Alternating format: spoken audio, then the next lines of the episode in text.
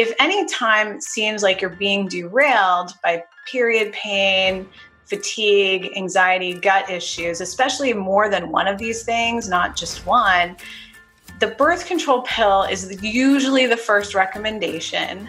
But the problem with that is that just masks the symptoms, and that could potentially put someone at greater risk for struggling with infertility later because they never had the disease addressed appropriately from the beginning. Welcome back to the Essentially You podcast, all about reinventing your health with safer, cheaper, more effective natural solutions and powerful lifestyle changes so that you become the CEO of your health. I am your host, Dr. Mariza Snyder. Did you know that the very first treatment of endometriosis was pregnancy? Now, I recognize how outrageous that may sound to you because goodness knows it sounded outrageous to me when I first heard it. But it was feared that endometriosis was on the rise due to the delayed and infrequent childbearing. But you and I know that this is f- so far from the truth. Doctors urge that women be taught how to become pregnant and not how to avoid pregnancy. By postponing pregnancy at an early age, women were defying nature's rules. In the 1960s, endometriosis was considered a career woman's disease because more and more women began to fragrantly break nature's rules and enter the workforce. The typical patient was said to be underweight, over anxious, intelligent, egocentric, and a perfectionist.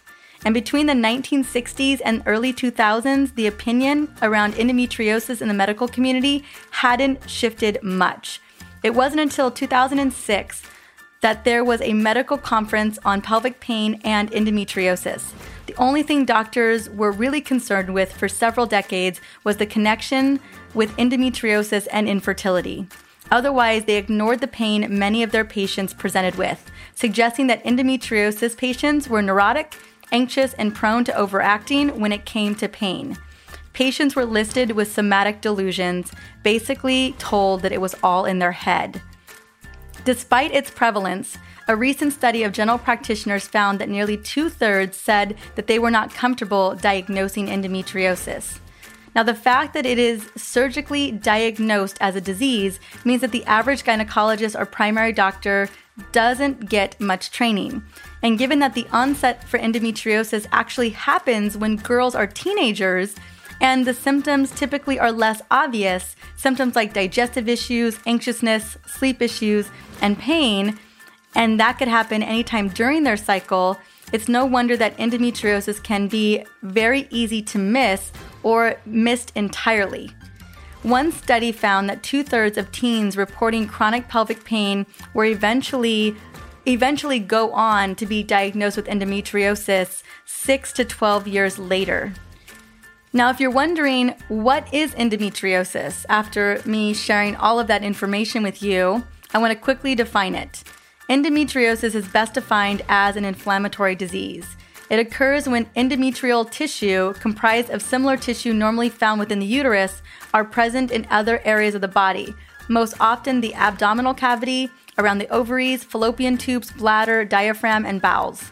The disease symptoms include pain before and or during your menstrual cycle, fatigue, heavy bleeding, painful bowel movements, painful urination, and painful intercourse.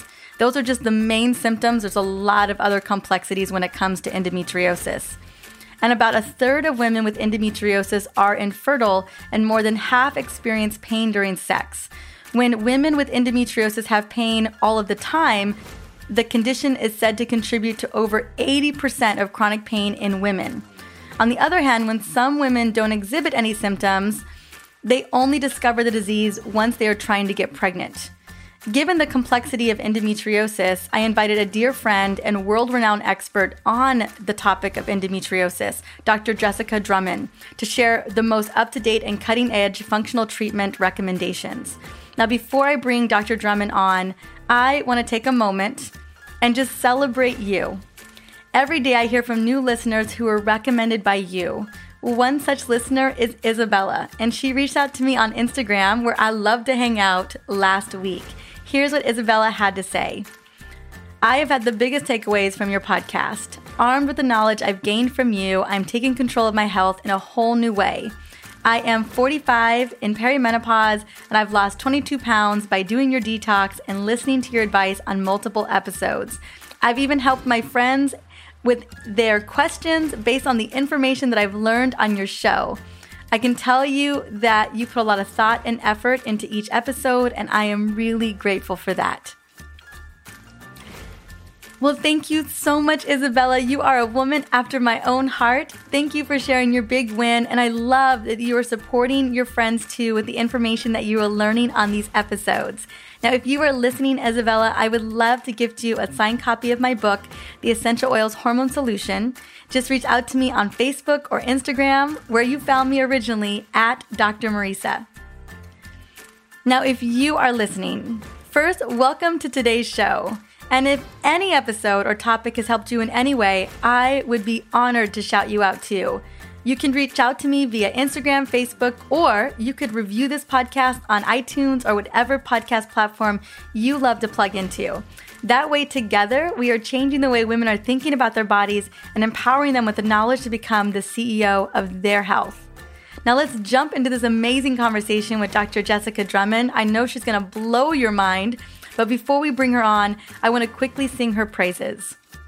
Dr. Jessica Drummond is the CEO of the Integrative Women's Health Institute and the author of Outsmart Endometriosis. She holds licenses in physical therapy and clinical nutrition and is a board certified health coach. She has 20 years of experience working with women with chronic pelvic pain, and she facilitates educational programs for women's health professionals in more than 60 countries globally.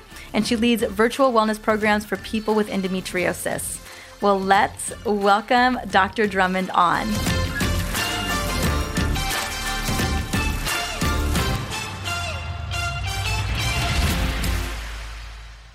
Welcome to the Essentially You podcast. Jessica Drummond, honey, how are you doing?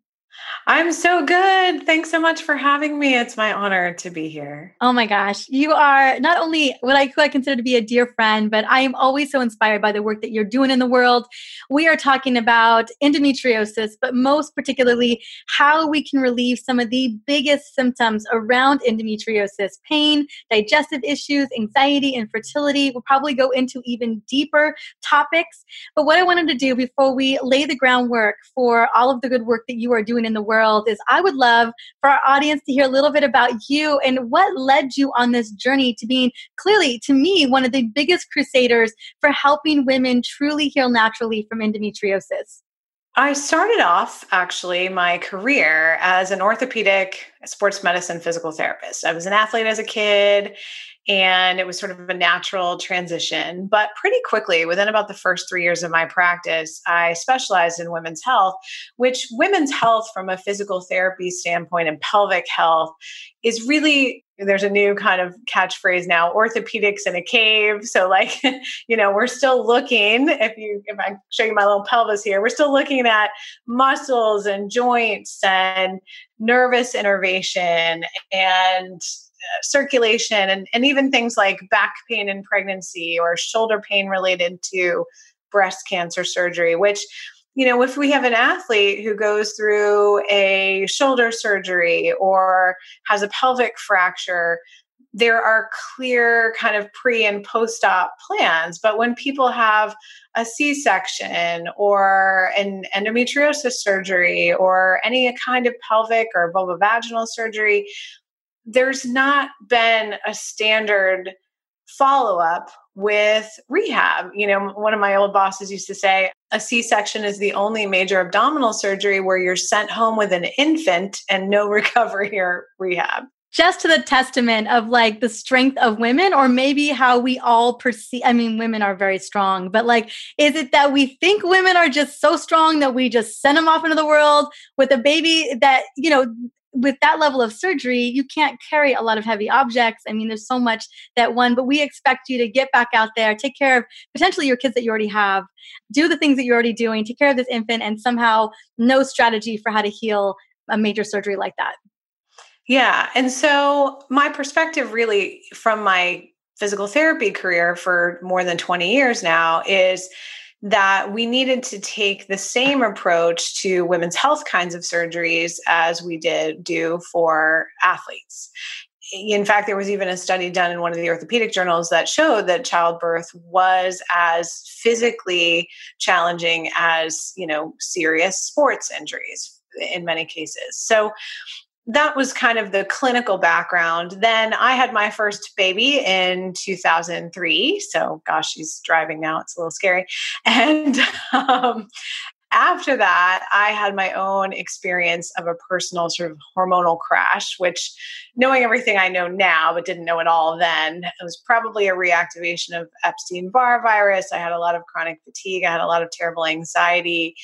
Plus, I had an infant that didn't sleep for six years or so. And so, um, not six so, months, six years. no, like six years. Yeah. You know, years of breastfeeding, trying to go back to work, all of that.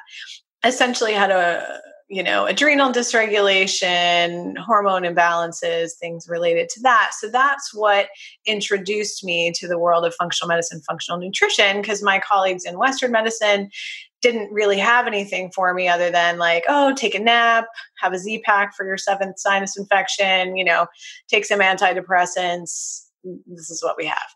So yeah, and so we have a whole lot of nothing for you, right? And this is normal. You have a baby, get used to it, you know. But I got to the point where I just really couldn't function. I could barely drive. I had to quit my job. So I found functional medicine by uh, necessity. And that taught me that, you know, just using very simple tools of simple, but, you know, sort of complex in their application nutrition, lifestyle medicine, changing my priorities in relationship with sleep and work and, you know, type A-ness and all of that and I got very, very, very healthy. So around, I don't know, 2008, 2009, I started using nutrition and health coaching and lifestyle medicine as a part of my physical therapy practice and then as its own practice in and of itself. And what I realized was everything I learned from my own health crash could be applied to my clients, they're my patients that had their most complex presentations of various pelvic pain conditions, which you know, even uh, the first several years of my practice, we would get people to a certain level with physical therapy and surgery and medications, but there was often patients who would plateau. So now I had kind of a new set of tools that I had the personal experience of. And then eventually I got a doctorate in clinical nutrition and did some research and was able to marry that kind of wide lens conservative approach of using pelvic floor rehab with functional nutrition, lifestyle medicine, and health coaching to really get root cause healing for women with endometriosis and other chronic pelvic pain conditions. Mm, I love, I love your your journey and all of the the research, the work, the discovery that you have put into you know serving not only educating people as a whole like on this episode in this podcast today but you now you educate practitioners around the world on how to address endometriosis in a functional manner, getting to the root cause using nutrition. So I just want to say thank you so much for that because training our practitioners to know what to do, I mean, that's really where we make the transformation. Yeah, yeah. And really, I started that way and I felt it was important because one in 10 people with uteruses, women or transgender men, have endometriosis. It's very common. It's 176 million, almost 200 million people globally. There's no possible way that I can treat those people. No. so, from the beginning, really for 10 years or more, I've been training my colleagues with everything that I knew because I, you know, it's just we need it's an army required to help make this transition. Hmm. Well, let's dive into endometriosis. Now that we know how many people are dealing with it around the world globally, what are some of the most common symptoms? I know a lot of people hear about endometriosis. Maybe we have a friend or a family member with endo. Maybe we're even seeing symptoms. We and we're being told to take birth control. We're being told to take a Xanax, or we're just told to to take a nap. Yes. So The endometriosis can have a wide variety of presentations, and there's not a direct correlation with how severe the actual disease growth is versus the pain and symptoms. So, let's back up for one second and just describe briefly what endometriosis is. So, endometriosis is a benign is a, is a disease that uh, results in benign growths outside of the uterus. So it was named endometriosis because the tissue that makes up these little lesions or large lesions is made up of tissue that's similar but not exactly the same as the tissue that lines the inside of the uterus. So it's often thought of as like a you know uterus disease just take, you know, have a hysterectomy and get rid of it. But the truth is that's that's actually complete opposite of the definition. The definition is that you have these endometriosis growths outside of the uterus, outside of the ovaries, outside of the bowel, on the diaphragm, in the nose. It causes collapsed lung in some cases. It can be found in the knee. So it's to me, it's kind of like a non cancerous cancer.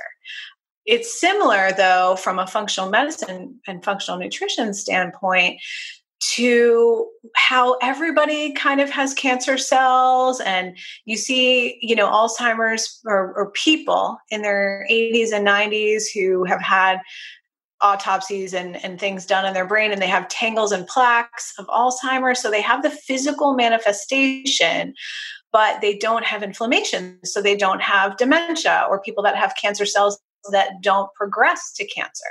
Because on top of the lesions, you also have inflammation, which probably makes these lesions worse, more adhesions, may proliferate the lesions, um, may spread it, have it return growth.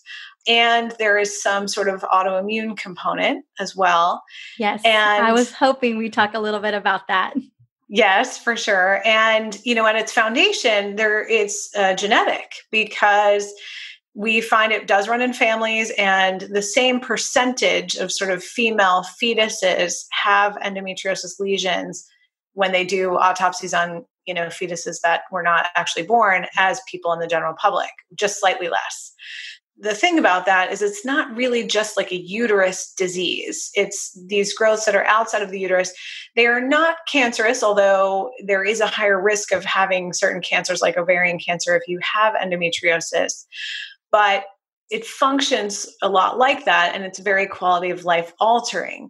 So the symptoms usually start just in sort of pre puberty and they're not usually recognized as such. It takes even now an average of six to 12 years to diagnosis. Um, when I started doing this work, it was 15 years. We're making a little progress. Um, little, yeah. little bit. Yeah. Right. I 20 read that. years later. Yeah. 20 years later, we've bumped up three years. right. Right. Oh. But if you think about like the timeline of its presentation, it's a little hard to see because it can be, it generally begins to present in pre puberty, which now is anywhere from about eight to 12 years old as digestive symptoms. And, you know, that could be anything. That could be nervousness at school, that could be parents going through a divorce, that could be a, you know, a biochemical gut issue. It could be a exposure to something that changes the gut microbiome like there's lots of reasons that kids at that age could have digestive issues but if you look in in reverse usually digestive issues are first then pelvic pain but in teenagers that pelvic pain is less cyclical. So again, it's a little hard to relate to anything because the periods aren't regular yet and you can have pelvic pain in general, you can have pelvic pain at any point.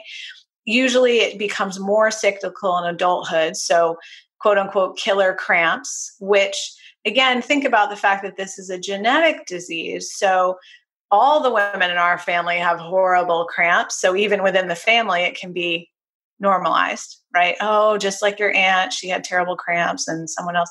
So, pelvic pain, pain with bowel movements, pain with periods, pain with sex, fatigue and anxiety are two huge symptoms that I often see as well. Digestive issues for sure and infertility. About 40% of women with endometriosis also struggle with infertility. So sometimes endometriosis is silent until someone You know, they hmm. don't feel any symptoms until they're trying to get pregnant. Other times they have horrible periods from the beginning. They have digestive issues. They always have pain with, you know, even gynecologic exams or bladder issues, bowel issues.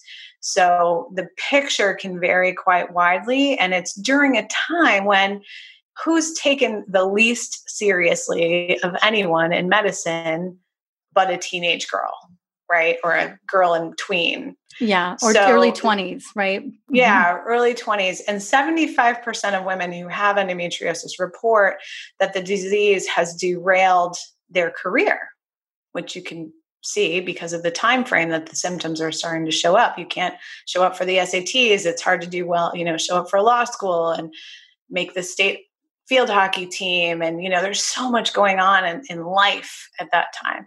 So if any time seems like you're being derailed by period pain fatigue anxiety gut issues especially more than one of these things not just one the birth control pill is usually the first recommendation but the problem with that is that just masks the symptoms, and that could potentially put someone at greater risk for struggling with infertility later because they never had the disease addressed appropriately from the beginning. Jessica, real quick question on that. So, you know, we talking about birth control kind of suppressing the amount of estrogen, really kind of shutting shutting the, the whole reproductive system down in a lot of ways.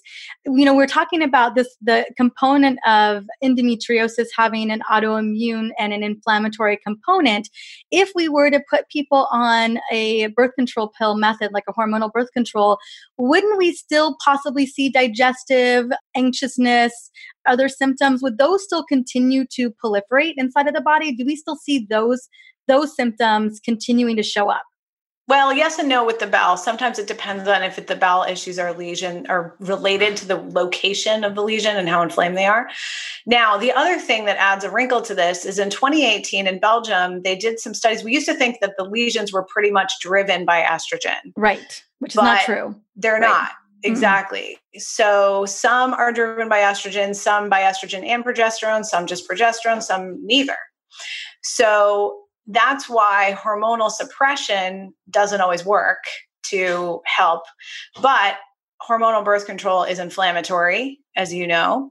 The other thing I really worry about with just putting girls on hormonal birth control without a really good plan is the combination of two things really increases suicide risk in teenagers hormonal birth control and lack of sleep. Mm-hmm.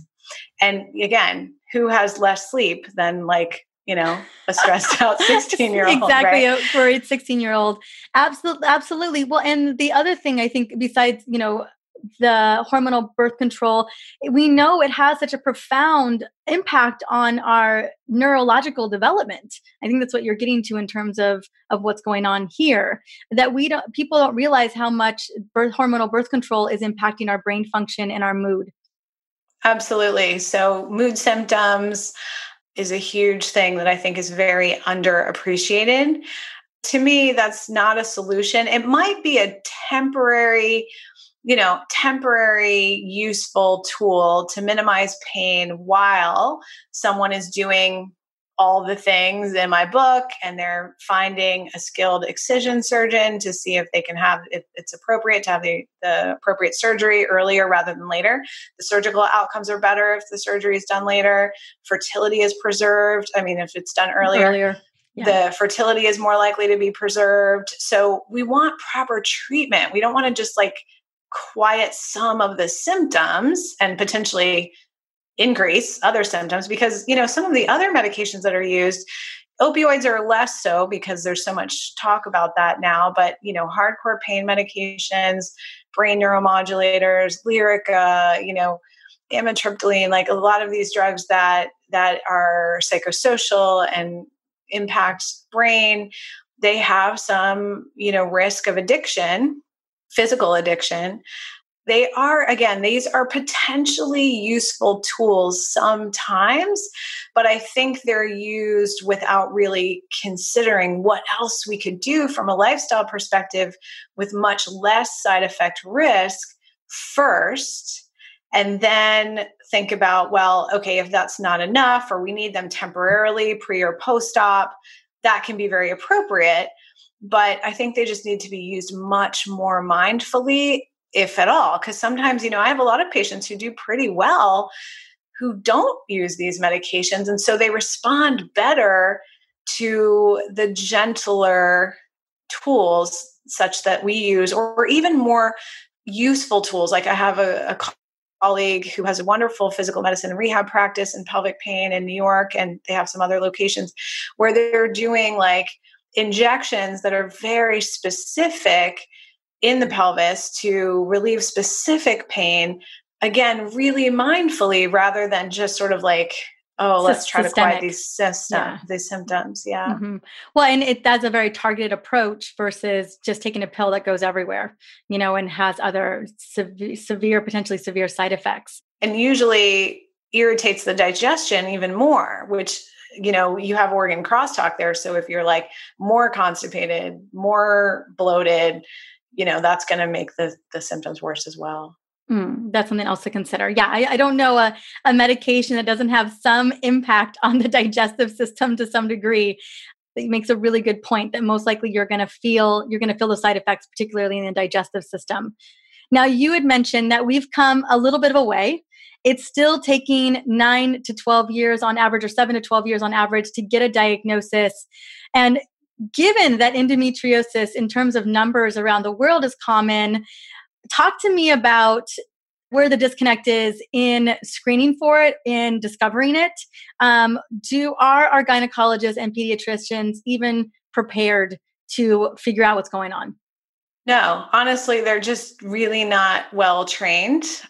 And in the literature, there's no one good screening tool. Like there isn't a good screening outcome measure that's been found to be effective.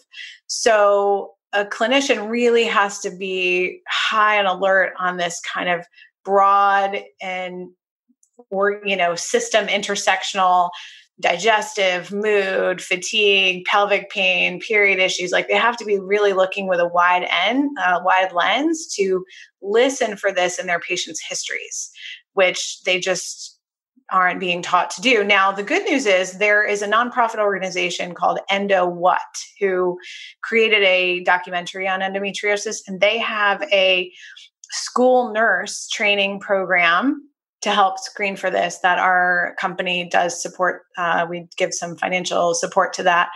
So, that I think is a great place to start because, you know, all these girls are in middle school and high school. But absolutely, like just a ton more education is needed. Absolutely. Yeah. And I just want people to feel like there's, that's why we're having this conversation today to not necessarily feel discouraged, but just recognizing the elephant in the room where a lot of doctors are just not well trained on figuring out what's going on.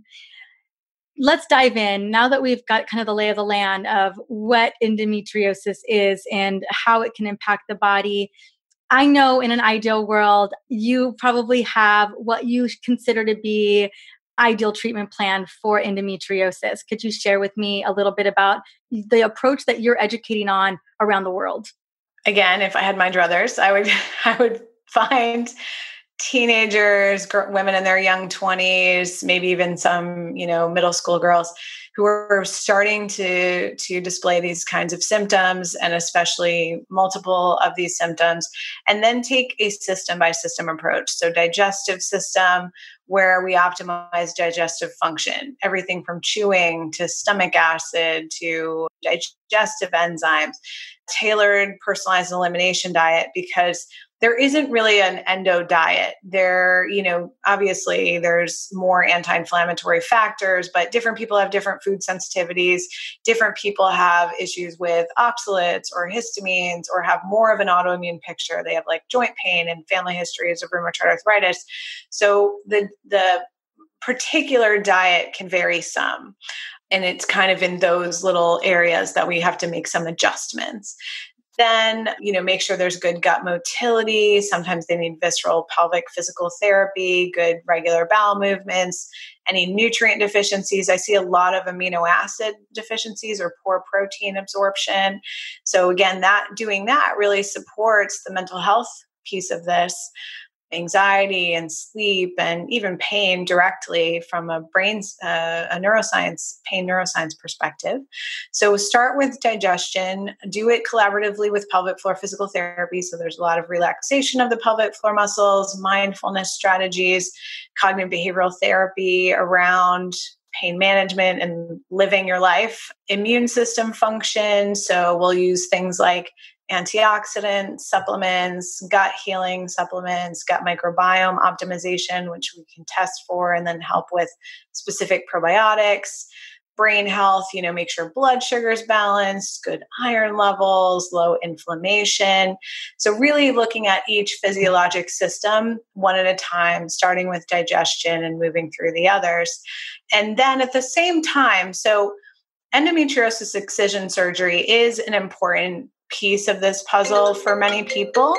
And what I think is challenging is that the average gynecologist is, you know, not focused, not seeing pelvic pain and endometriosis day in and day out. You know, they're delivering babies, they're doing different, they have kind of a different job.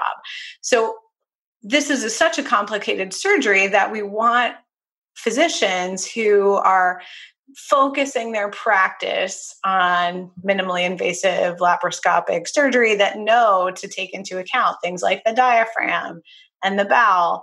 So finding a good surgeon can be a bit challenging. You know, it's not every gynecologist. And so doing that legwork up front will help people make a decision because unfortunately, this disease can only be diagnosed by laparoscopic surgery and ideally by a person who really knows what they're doing. And it, that, though, the sooner the better can be done to really preserve fertility. So, fertility is an important goal, that's something I want someone, you know, they may not have surgery for a year or even two years, you know, it might, they might take some time before they actually have the surgery, but to, to be educated about it, to be finding a surgeon they want to work with, to be figuring out the financial resources, it's something we want to start early. And then everything we're doing through the process in the book prepares for a better surgical outcome. And then we have a plan post op to better support a surgical outcome.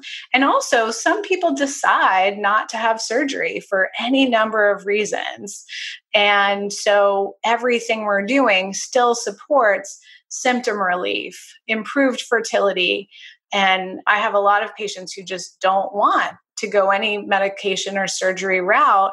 That's just their personal preference. So we do everything else we can. And often we can really improve symptoms that way what I love so much about the multidisciplinary, multi looking at all the systems in the body approach is, you know, not only getting such great results that you're getting when it comes to reducing that inflammation and reducing those lesions, but you can imagine that a lot of side benefits come from that level of of integrative care. Like if you've got something else going on in the body, whether it's inflammatory or not, like most of it is, you're going to have great results across the board inside of your body.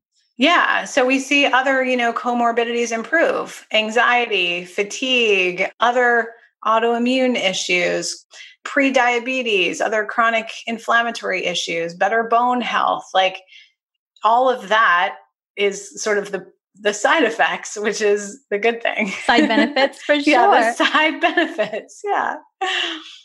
And I love that we painted the picture for what an ideal world looks like when we are treating endometriosis, whether it's a surgical approach and an integrative approach, or it's it's only the integrative approach, and what we can do here becoming the CEOs of our health, what we can do to help really support our bodies nutritionally, supplementally, I mean, even down to essential amino acids, like all the things that we can be doing. Now, as you laid out the ideal approach, I can imagine there are people who are listening to this and they're thinking, oh my gosh, like I don't what? I don't even know how to start. So let's take somebody right now, they are hearing this and they're realizing, oh my gosh, one, they know that they have endometriosis, or maybe they're figuring out that maybe they've got endometriosis. What should they start with at home I'm clearly finding a great healthcare team to work with to get to the root cause. But other things that we can start doing right now at home to lessen some of these symptoms, particularly around the pain that we would be experiencing either throughout the month or cyclical during the month? Well, there's two things. I mean, first of all, you know, getting a health coach who's really skilled, like the people we train at our institute around being there to support you to build your team because taking the CEO role of your health when you're not feeling well, when you have a lot of pain, when you're very fatigued can be can feel overwhelming. So having a health coach on your team can really help you navigate that. So I definitely encourage that and we've trained a lot of people in our organization but also around the world. You can find them at endodirectory.com. And then so I want to talk about pain science for just a second. Pain is not directly related to how much tissue damage there is peripherally. Absolutely. While that's a factor for sure, I mean, it makes a difference if you've broken your leg or not, whether or not you have leg pain, right? And uh, it makes a difference if you have an inflammatory growth on your ovary, whether or not you have ovary pain. But it's not the only thing. So, the decision whether or not to propagate a pain signal is kind of like the brain decides whether or not there's something dangerous going on. So there are all these factors, one of which is okay, let's say you have an inflammatory lesion on the outside of your ovary related to endometriosis. The brain gets that message, okay, but it also gets any other kind of negative messages. Some are biochemical, like inflammation, like you're eating a lot of sugar, or you're under a lot of stress, or you're staying up too late or you know you don't get enough outside exposure or you're like doing that. all four all of that stuff yeah yes. you know eh, you don't have a dog or you do have a dog and they're crazy whatever it is right um, so what we call that so the, the people who have really done a lot of great work educating on pain neuroscience call those DIMS, danger in my system, signals of, of danger, and versus safety signals, SIMS. And so, what I like to do individually as a person to start to take control of, of your symptoms is to think about how many SIMS, how many safety signals can I bathe my brain in? So, from a nutrition standpoint, can I start drinking a lot more water, a lot less alcohol and caffeine? Can I start adding cooked vegetables? Because raw vegetables might be hard to digest right now, but can I start feeding myself? vegetable and and you know grass fed beef stews and salmon that's wild caught and you know protein from organic poultry combined with up to eight to 10 servings of gently cooked vegetables each day. That starts to send signals of safety to your brain that there's plenty of nutrient dense food around that's not inflammatory. Healthy fats like avocado and olive oil and olives and sometimes nuts and seeds, right? So we're sending messages of safety biochemically to the brain through food. Even, you know, essential oils is another opportunity for signals of safety. Lavender to help with sleep, for example, weighted blanket, because it's interesting. We used to think that pain messed up sleep. You know, pain would keep people awake at night but it's actually the opposite. Sleep has more of an influence on pain than pain does on sleep. So, you know, like a bedtime routine, lavender, being in less blue light after 8 or 9 p.m., less Wi Fi exposure, more hugs, more nature walks, just being outside if you're in too much pain to walk. Start thinking about all the things. So, in pain management, what I've found after doing this for 20 something years is constantly when people struggle with chronic pain, they're going to lots of doctor's appointments and medical appointments. And the, the appointment, you know, the practitioner is always like, How's your pain level? What's causing your pain? How bad is your pain? We're focused constantly on the pain. But I start my clients with a little journal and I say, Start writing down all the times you feel more well, less pain. Who are you with? What are you wearing? What are you eating? How did you sleep the night before? You know, because we have to start bathing the brain and reminding the brain of all these safety signals that you already have and that you can amplify. But if you're always focused on the pain, you know, just yesterday I was in the clinic working with a woman who had uh, more like pelvic floor dysfunction, bladder pain. But, you know, when we did a little bit of the myofascial work, her pain would go down and then it would kind of come up. And I said, All right, notice it's not always up. Hmm, interesting. What about if you shifted just a little? Does the pain go down at all? Oh, yeah, a little bit. Okay, good. You have more control over it than you think. Because if you feel pain and you're afraid of pain, and you feel any pain, like let's say we do a lot of manual therapy and then you walk out of the PT clinic and all of a sudden you feel pain, you're like, oh no, it's back. It's back forever, you know, because the brain is really trying to protect you. The brain's job is not to keep you comfortable. No, it to wants keep to you keep you alive. Alive, yes. so it's like, oh my God, the pelvic pain is back. It's never going away. We're doomed. That physical therapy made it worse. Oh my gosh, forget it. Stay in bed for the next three days. No, take a deep breath, maybe do some mindfulness couple of meditation, you know, a couple minutes of meditation, or just shift position, turn on some different music, smell an essential oil, anything that changes the neurotag going on in your brain will change the pain at least. Mm, I love that because it's the more self nourishing you are committed to, like loving yourself and doing all these little rituals that help to support you, is, it's literally sending the, the signals that everything's okay. Um, and decreases the amplification of those pain signals, of those alert, alert signals. Absolutely. And while it's not an immediate, like forever pain relief, steadily you begin to gather control more of the pain and less fear around it.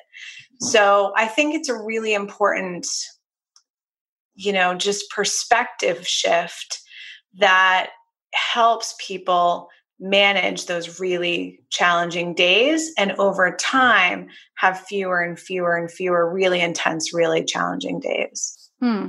i love that. I think that it's such a such an insight for us to all walk away with is just keep allowing you know reminding our brain that we're that we're okay. And i mean it's one of many ways in which we can really serve our bodies.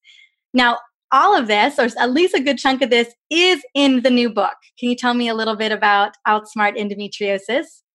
Yeah, so the new book is called Outsmart Endometriosis, and it's designed to help you relieve your all of these symptoms: digestive pain, fatigue, anxiety, all of it, so you can keep your career on track. Because I don't want any, you know, seventy-five percent of women being derailed. To me, is a huge loss for them, for the world, for their families, for the brilliance they could bring.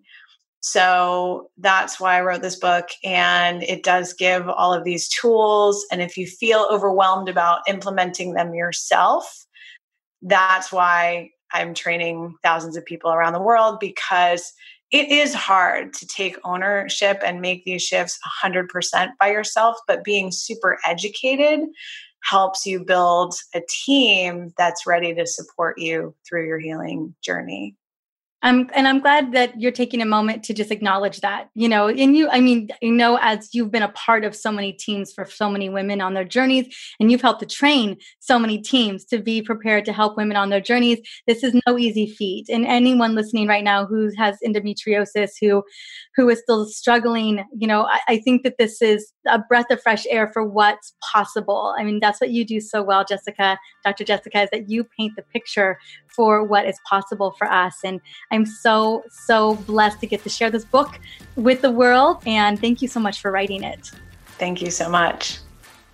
It's pretty clear that I am absolutely in love with Jessica's mission and message, and I am so grateful for the immense support she has provided me and other functional doctors to support women with chronic pelvic pain and endometriosis. Because between the combination of chronic pelvic pain and endo, we're talking about hundreds of millions of women around the world. Now, pelvic pain has become such a big topic in my research and in the women that I've been working with that it is an entire chapter in the manuscript of my new book that I'm currently writing. I am excited to dive into this topic even more on the show and within the book. If you want a full picture on how to support endometriosis with the current research and functional recommendations, I highly recommend that you go out right now and get Dr. Drummond's new book, Outsmart Endometriosis. It's available at, on Amazon, but I will also have the links in my show notes for episode 172 or on the website drmariza.com slash podcast. And I just want to say thank you so much for stopping by and listening in to the Essentially You podcast. On the next episode, I am coming back with a solo to address the big elephant in the room for hormonal imbalance, and that is nutrient deficiencies. When we are lacking critical nutrients, we are unable to actually convert, produce, and metabolize hormones. And let me tell you, that absolutely weighs heavy on our energy levels, our brain function, our ability to sleep, and just feel like ourselves again. Plus, I'm going to be sharing my favorite hormone loving foods in this episode. I'm excited to bring you in to some of the biggest discoveries I've learned when it comes to nutrient deficiencies. Until then, have an amazing week, and I can't wait to see you on the next episode.